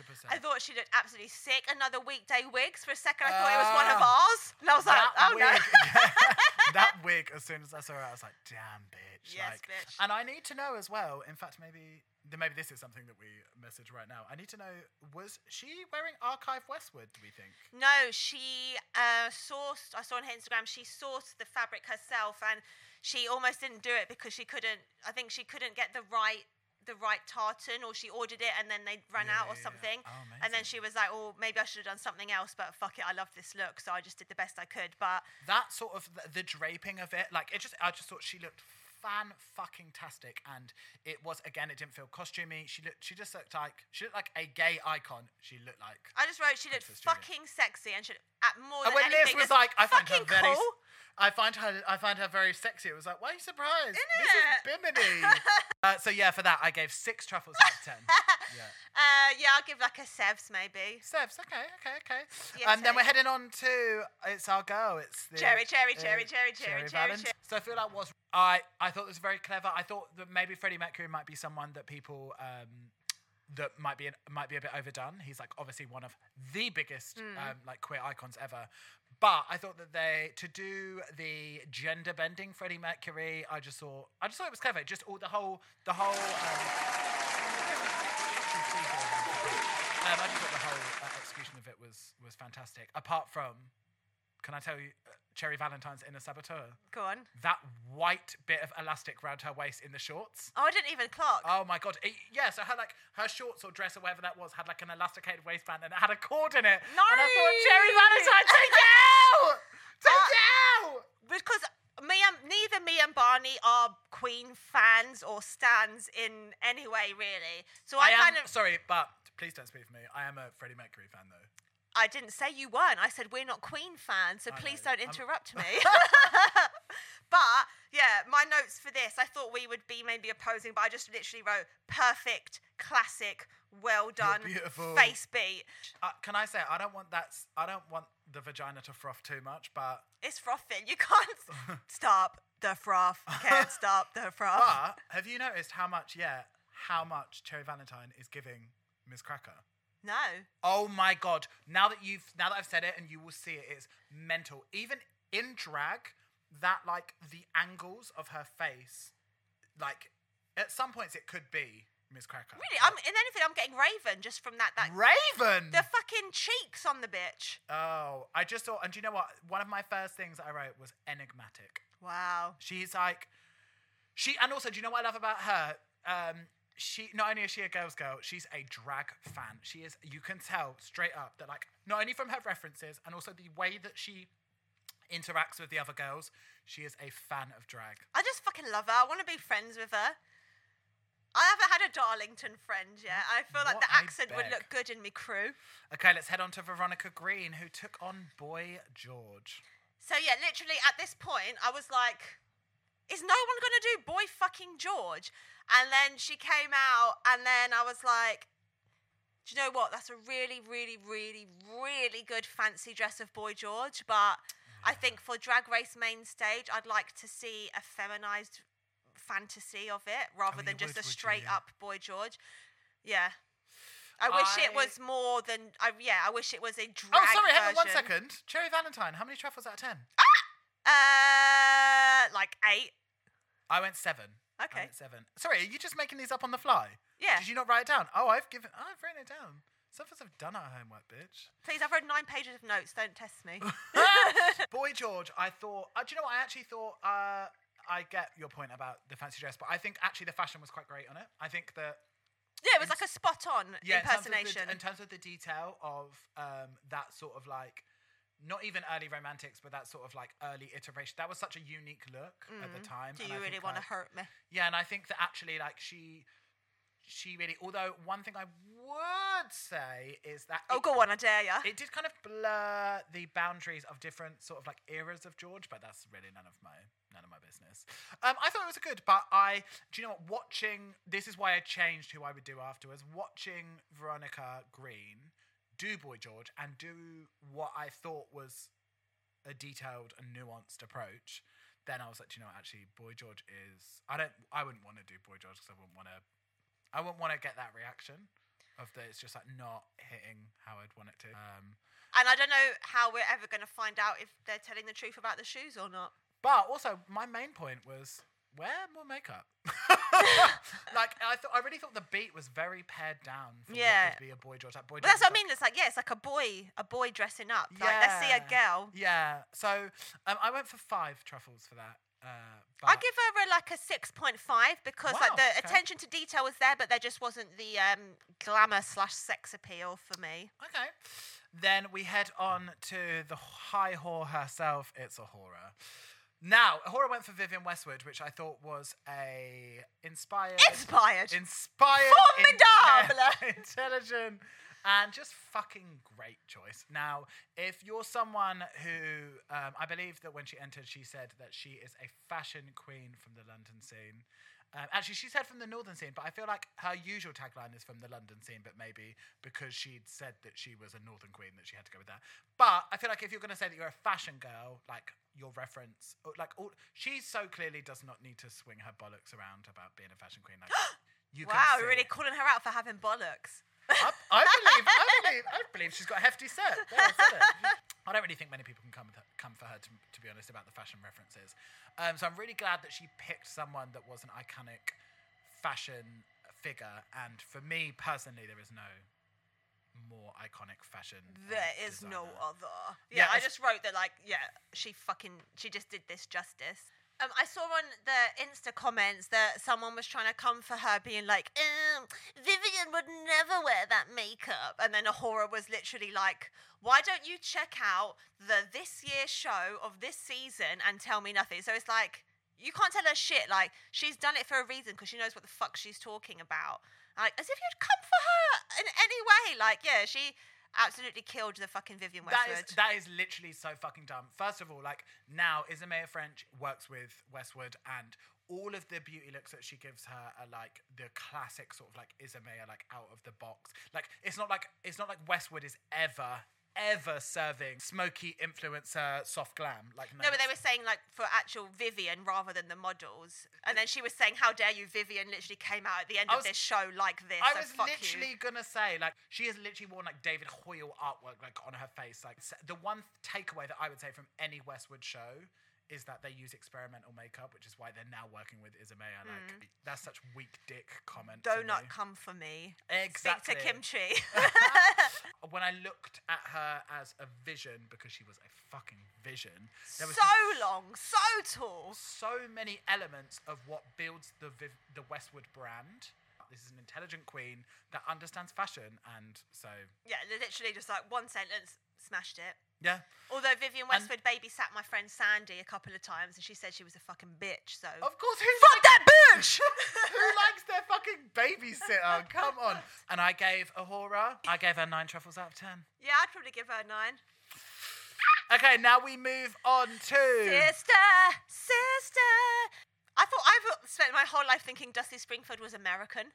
I didn't. I didn't know she was a UK icon, and I feel godsmacked by that. I've been listening to Dusty all of today actually because she's been in my head, and I'm so glad she's Did you feel like you just don't know what to do with yourself? Um, and then my second thing I saw on Sister Sisters Instagram that Dusty uh, refused to play for segregated audiences. She refused to play for segregated audiences. That is Yeah. fucking fantastic. Sick. Congrats. Yes. Congrats, Dusty. Hold up, hold up. You're welcome, Dusty. And that was in the 60s when I imagine that a lot of your co performers were still a piece of garbage. Absolutely. yeah, and I just thought that, like, first of all, that's obviously like such an elevated, dragged up version of her hair. Like, She looked sensational. Absolutely fucking Abso-fucking-lutely. beautiful. Like, I wouldn't say she's like painting to look like her. There's no sort of like Alexis Stone transformation. Yeah, no, like illusion. Yeah, but I just thought that she looked absolutely fantastic, and uh, it, I just knew that going down the route of being like a of hitting some realism for the gals just probably wasn't going to hit that. I think I'm crushing a bit hard on Sister Sister, to oh, be please honest. crush away! I think I, I, how many shuffles was Sister Sister? Seven. I gave seven too. Okay, let's head on to Ellie Diamond. Ellie Diamond. Now, I've always said that if I ever apply for Drag Race, that Lily Savage would probably be my um, Snatch. my my snatch El Snatchio, um, just because obviously a literal one of the greatest gay icons ever. Um, and how did you feel about her Lily Savage?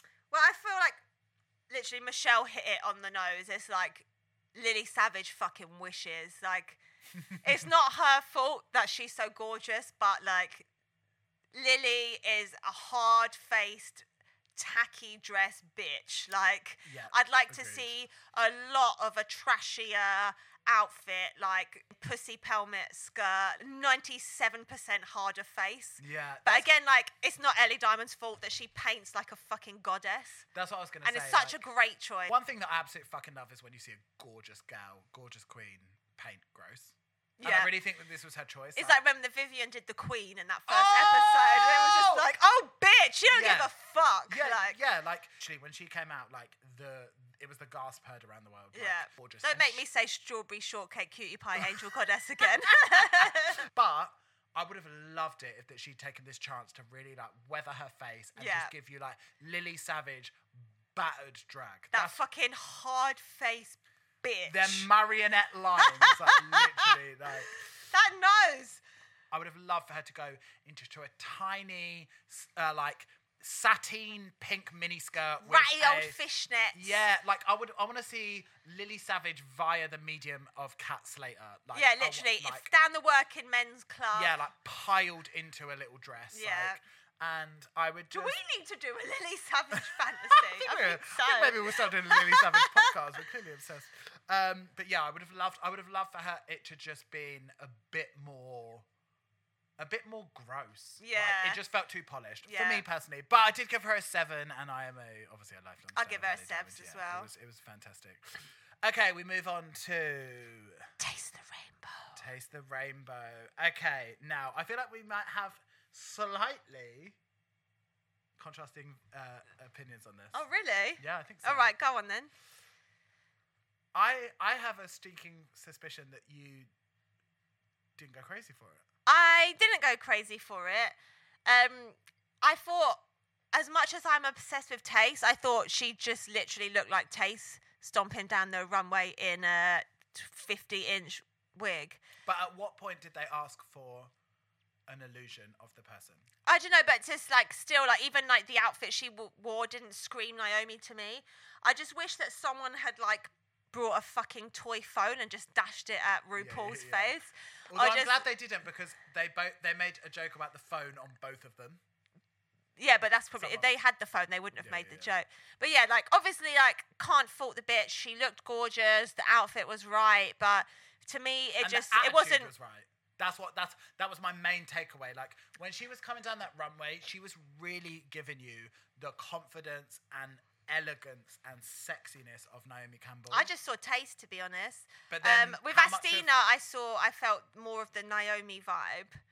Um, I really, really don't want to say anything bad about Tayce because I thought she looked sensational, but I just felt like it was just Tayce giving me a Tayce runway. But here's my two pence to offer you. How much of what you see and view as Tayce, how much of that is so close to Naomi that you can't separate it? Because that's what I felt. When I, I'm not saying she imitates Naomi at all, but what I'm saying is the elements that you have, Yeah. the, the elements that you have, that you associate with Naomi is also what you associate with Tayce. Yeah, I'm obsessed with Tayce, but she, I wasn't feeling Naomi from here. I was just feeling Tayce, and I guess that's just like. 10 points to Tayce's brand for being so on point because I was just like, Yeah. that's just classic Tayce. I gave Tayce, I gave Tayce a nine, nine truffles out of ten for this. I just thought it was. I'll give her a 7.5. I Not to was- do with how she, if it was to do with how she looked, probably higher, but if, for the Naomi Campbell link, I'll give her a 7.5. But what I loved about this is that she, I don't, I don't want to see any of the queens. This is what I didn't like about uh, our sweet angel Veronica Green. I don't want to see any of the queens dressed up as someone.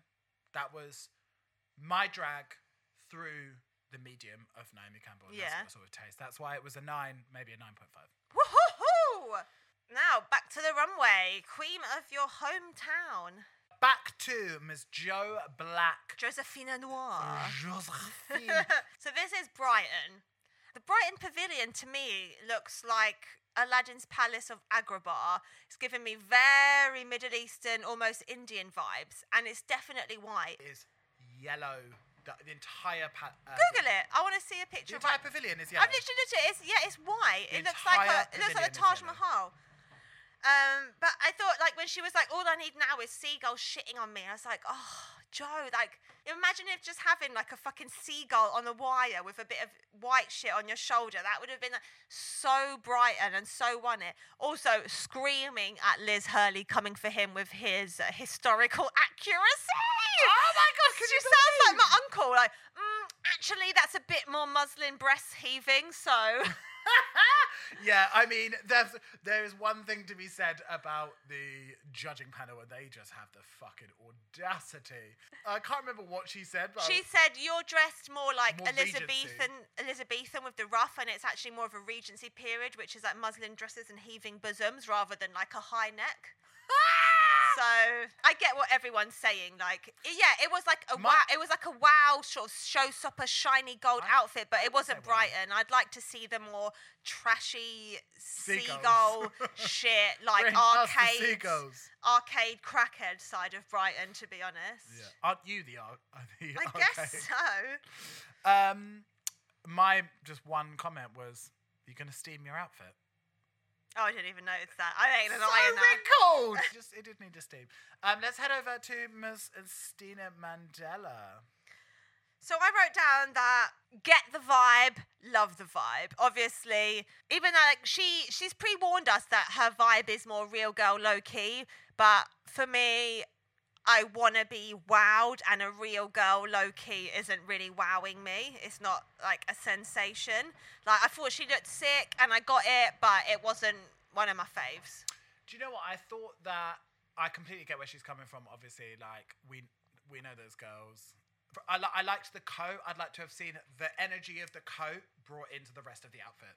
So, can I just say I was absolutely obsessed with this silhouette now. That's I, yes. I wrote congrats on the silhouette on my I mean, notes. and Veronica Green makes everything she wears, so this entire construction has been done by her. oh, she does. Yes, Wow. and I, I believe her hair is vanity. I believe she's uh, for the Australian for the Australian queens out there. I believe she's doing wigs by Vanity. Oh, I'd love a wig by Vanity. Oh, can we? Maybe one day we'll get A into a conversation about the Mitsies. if you are a drag queen that cares about looking like Karen Walker of Will and Grace fame, then you need to get into the world of Mitsies. But that's another conversation for another time. Sorry, continue.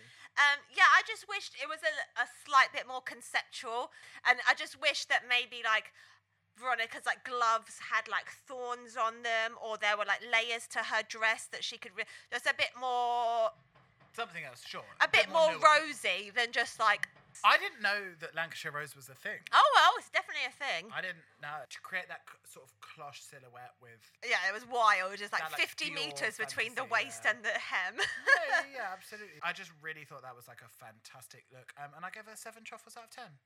I'll give her a seven. Yeah, it was it was nice enough, but it it could have been so much cooler if she had just really like leaned 100%. into it a bit more. Hundred percent. So our next girl is is our baby Isahura. Nottinghamshire. When she said, "What's so special about my hometown, me?" Ah, yes, congrats, bitch. Although I was really seeing more of a Peter Pan, but it's because there's a little hat, little green hat, makes me think Pietro Pan. It was just very, very gorgeous Sarah and a little bus driver. First of all, she's always giving you that, Pussycat. and then she's always just giving you that fucking high glam. So Sarah and a little bus driver. It was I'd just- like to see myself in a bus driver pussycat. I'd like to. I'd like to see it in a bus. driver. I just feel like she is really like again. I don't mean to blow any more smoke up this bitch's ass, but like she was really. She took a. She look- charges for that, I believe. she took a look. She took a look and just gave it like a really fucking clear fashion direction. And I didn't feel like, even though it could have so easily been so costumey, like that's so- come on, like she's basically in a fancy dress costume. I am not mad at a costumey costume though. but the cut of it, everything, like the way it was sculpted to her fine physique, like that was. It was just. Again, I'm gonna have to just. Every time she comes on, I'm just gonna say it. It was so smartly done, and I just loved it. She was gorgeous. Gorgeous. Uh, yeah, for me, driver, all give I saw was Peter Pan, so I give, give give it it a bitch at eight. Eight truffles out of ten. yeah, um, and then we head smoothly on to Sister Sister. Sister, Sister! Absolutely loved there's absolutely no way in hell IMO uh, that this should have been in the bottom. That was like pure, just fucking Liverpool girl living a life out on the Hey, town. girl. Like Michelle said, she should have worn slippers. Like I could see some cut like some little pink Uggs on the bottom, but I feel like if she had worn Uggs, maybe she had got red for?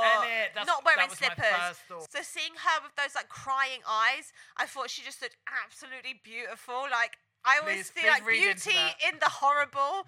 What really jarred me is that, like, clearly a Liverpool queen has such like a personal perspective on what the Liverpool girls are like, and I was just like, why is literally anyone on this panel going like, I get that if you're like, do you know what, like, I didn't get it, or like, it didn't read well, or whatever, but they were like questioning her over what was a Liverpool queen. Like queen. she's from Liverpool. Yeah, I was like, why are you like? And that was for me just like it was very eggy. Obviously, we'll get to people being eliminated, but like it was very eggy that they were even going for that. So I went eight out of eight truffles out. of 10 yeah, that. eight out of Absolutely ten. Loved it. Hundred percent. Literally. And just like the whole narrative, the rollers, everything. Ellie Diamond, who is giving you the Dennis the Menace latex fantasy. Dundee in its finest. Yeah. Thoughts? My first note was Bettie Page sex doll. uh, any kind of black haired fetish sexy woman is 50 out of 10 for me. So I was like all over this shit. Again, we, Remember- got, we got the peekaboo puss. Again, Peekaboo Puss, but that's remember two also now. She made this. I did give her an eight out of ten because I just thought. It would Yeah, I give her an 8.5. And then uh, the final, the finale, is Mustace. She came on 2D and then she turned around. And when I saw that she was hitting us with that softer beat without, like, it was so much less. Um, not like she's not a severe painter at all, but like when she was hitting us with that softer beat that was like, I think it was maybe like without the liquid eyeliner and like a heavier lash. I look, boy or girl, take Fuck me. take me on.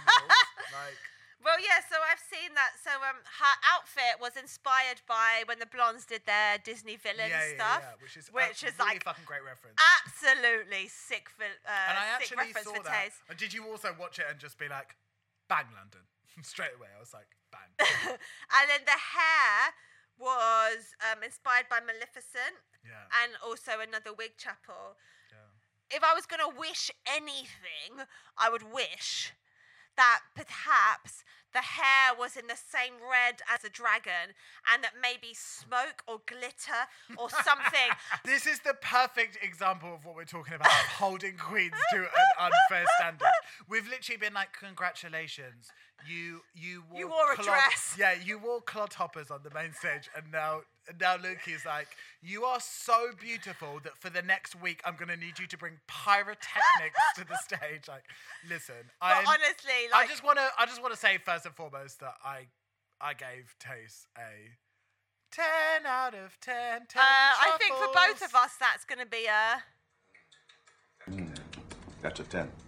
It was hitting every single G spot I didn't know I had. Ooh, okay, so let's move on to the judges' chit chatter. Bear in mind, we've just seen 36 fucking looks throughout this episode. The 70 looks looks. So looks. if you can't keep up, I don't blame you because I barely can and I've got notes. Uh, the thing that I love when I watch a queen um, on the main stage is that if they receive critique, feeling like they're on a level with the judges. One thing I absolutely loved about Bimini is she didn't seem to give a shit about the critique. She was like, hi, Uh, babe. Hey, babe. Like, and that's again, that's queen shit right there. Like, she don't. She was Just like, needs to be intimidated yeah, by Michelle and RuPaul. And it was like I'm standing here in a fucking look. It is a fully, fully crafted vision, and like what you're like, you're giving me finger waves. Come on.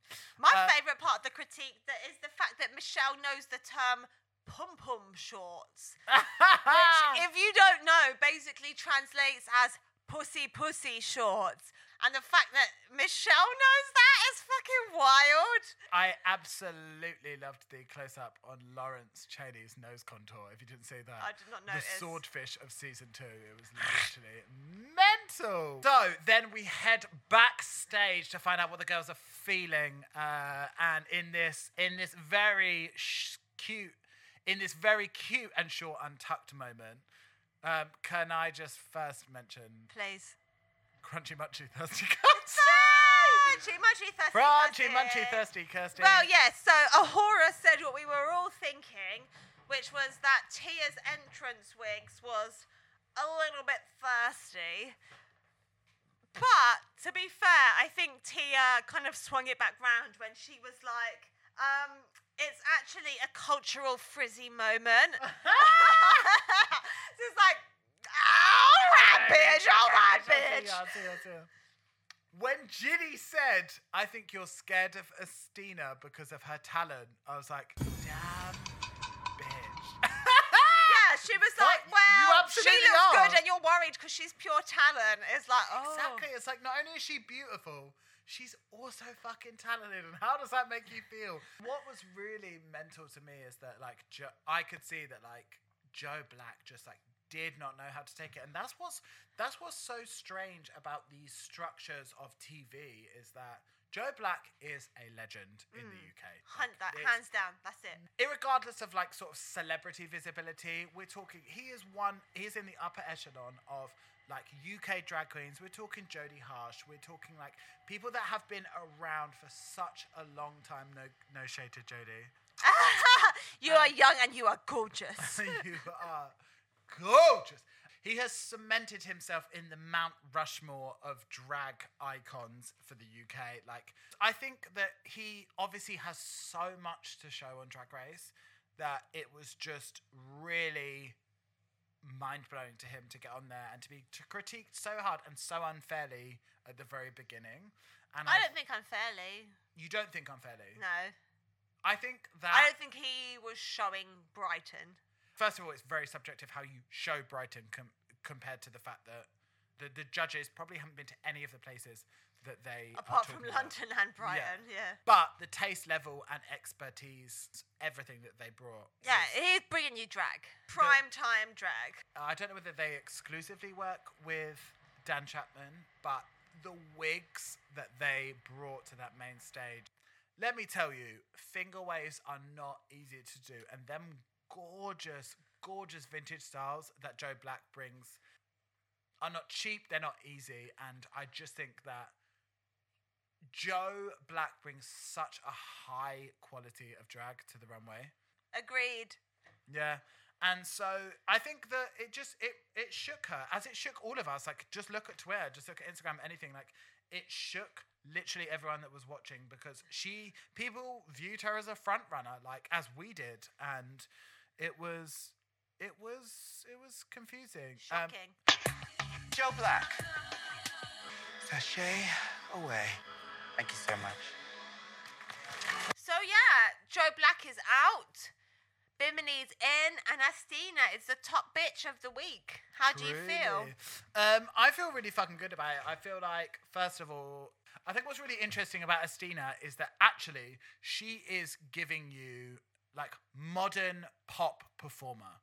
So she's not giving you, as she walked in, like she's not giving you high glam drag. And I think that people so often want to see from their winner, they want to see someone that walks in and they are giving you visuals. And that's not what Asttina is giving you. She is a fully rounded performer that is giving you dancing, singing. She's giving you beauty. She's giving you makeup. She's giving you, but like she is absolutely representative of like a fully rounded performer. So I think the first winner might not have tied in with everyone's idea of what their front runner is going to be because so many people are so married to the idea of it being very very visual. Yeah. Because dra- they associate being uh, like a very visual, and obviously that's not to take away from the fact that Asttina is absolutely fucking gorgeous, but she's not giving you like super fucking painted drag.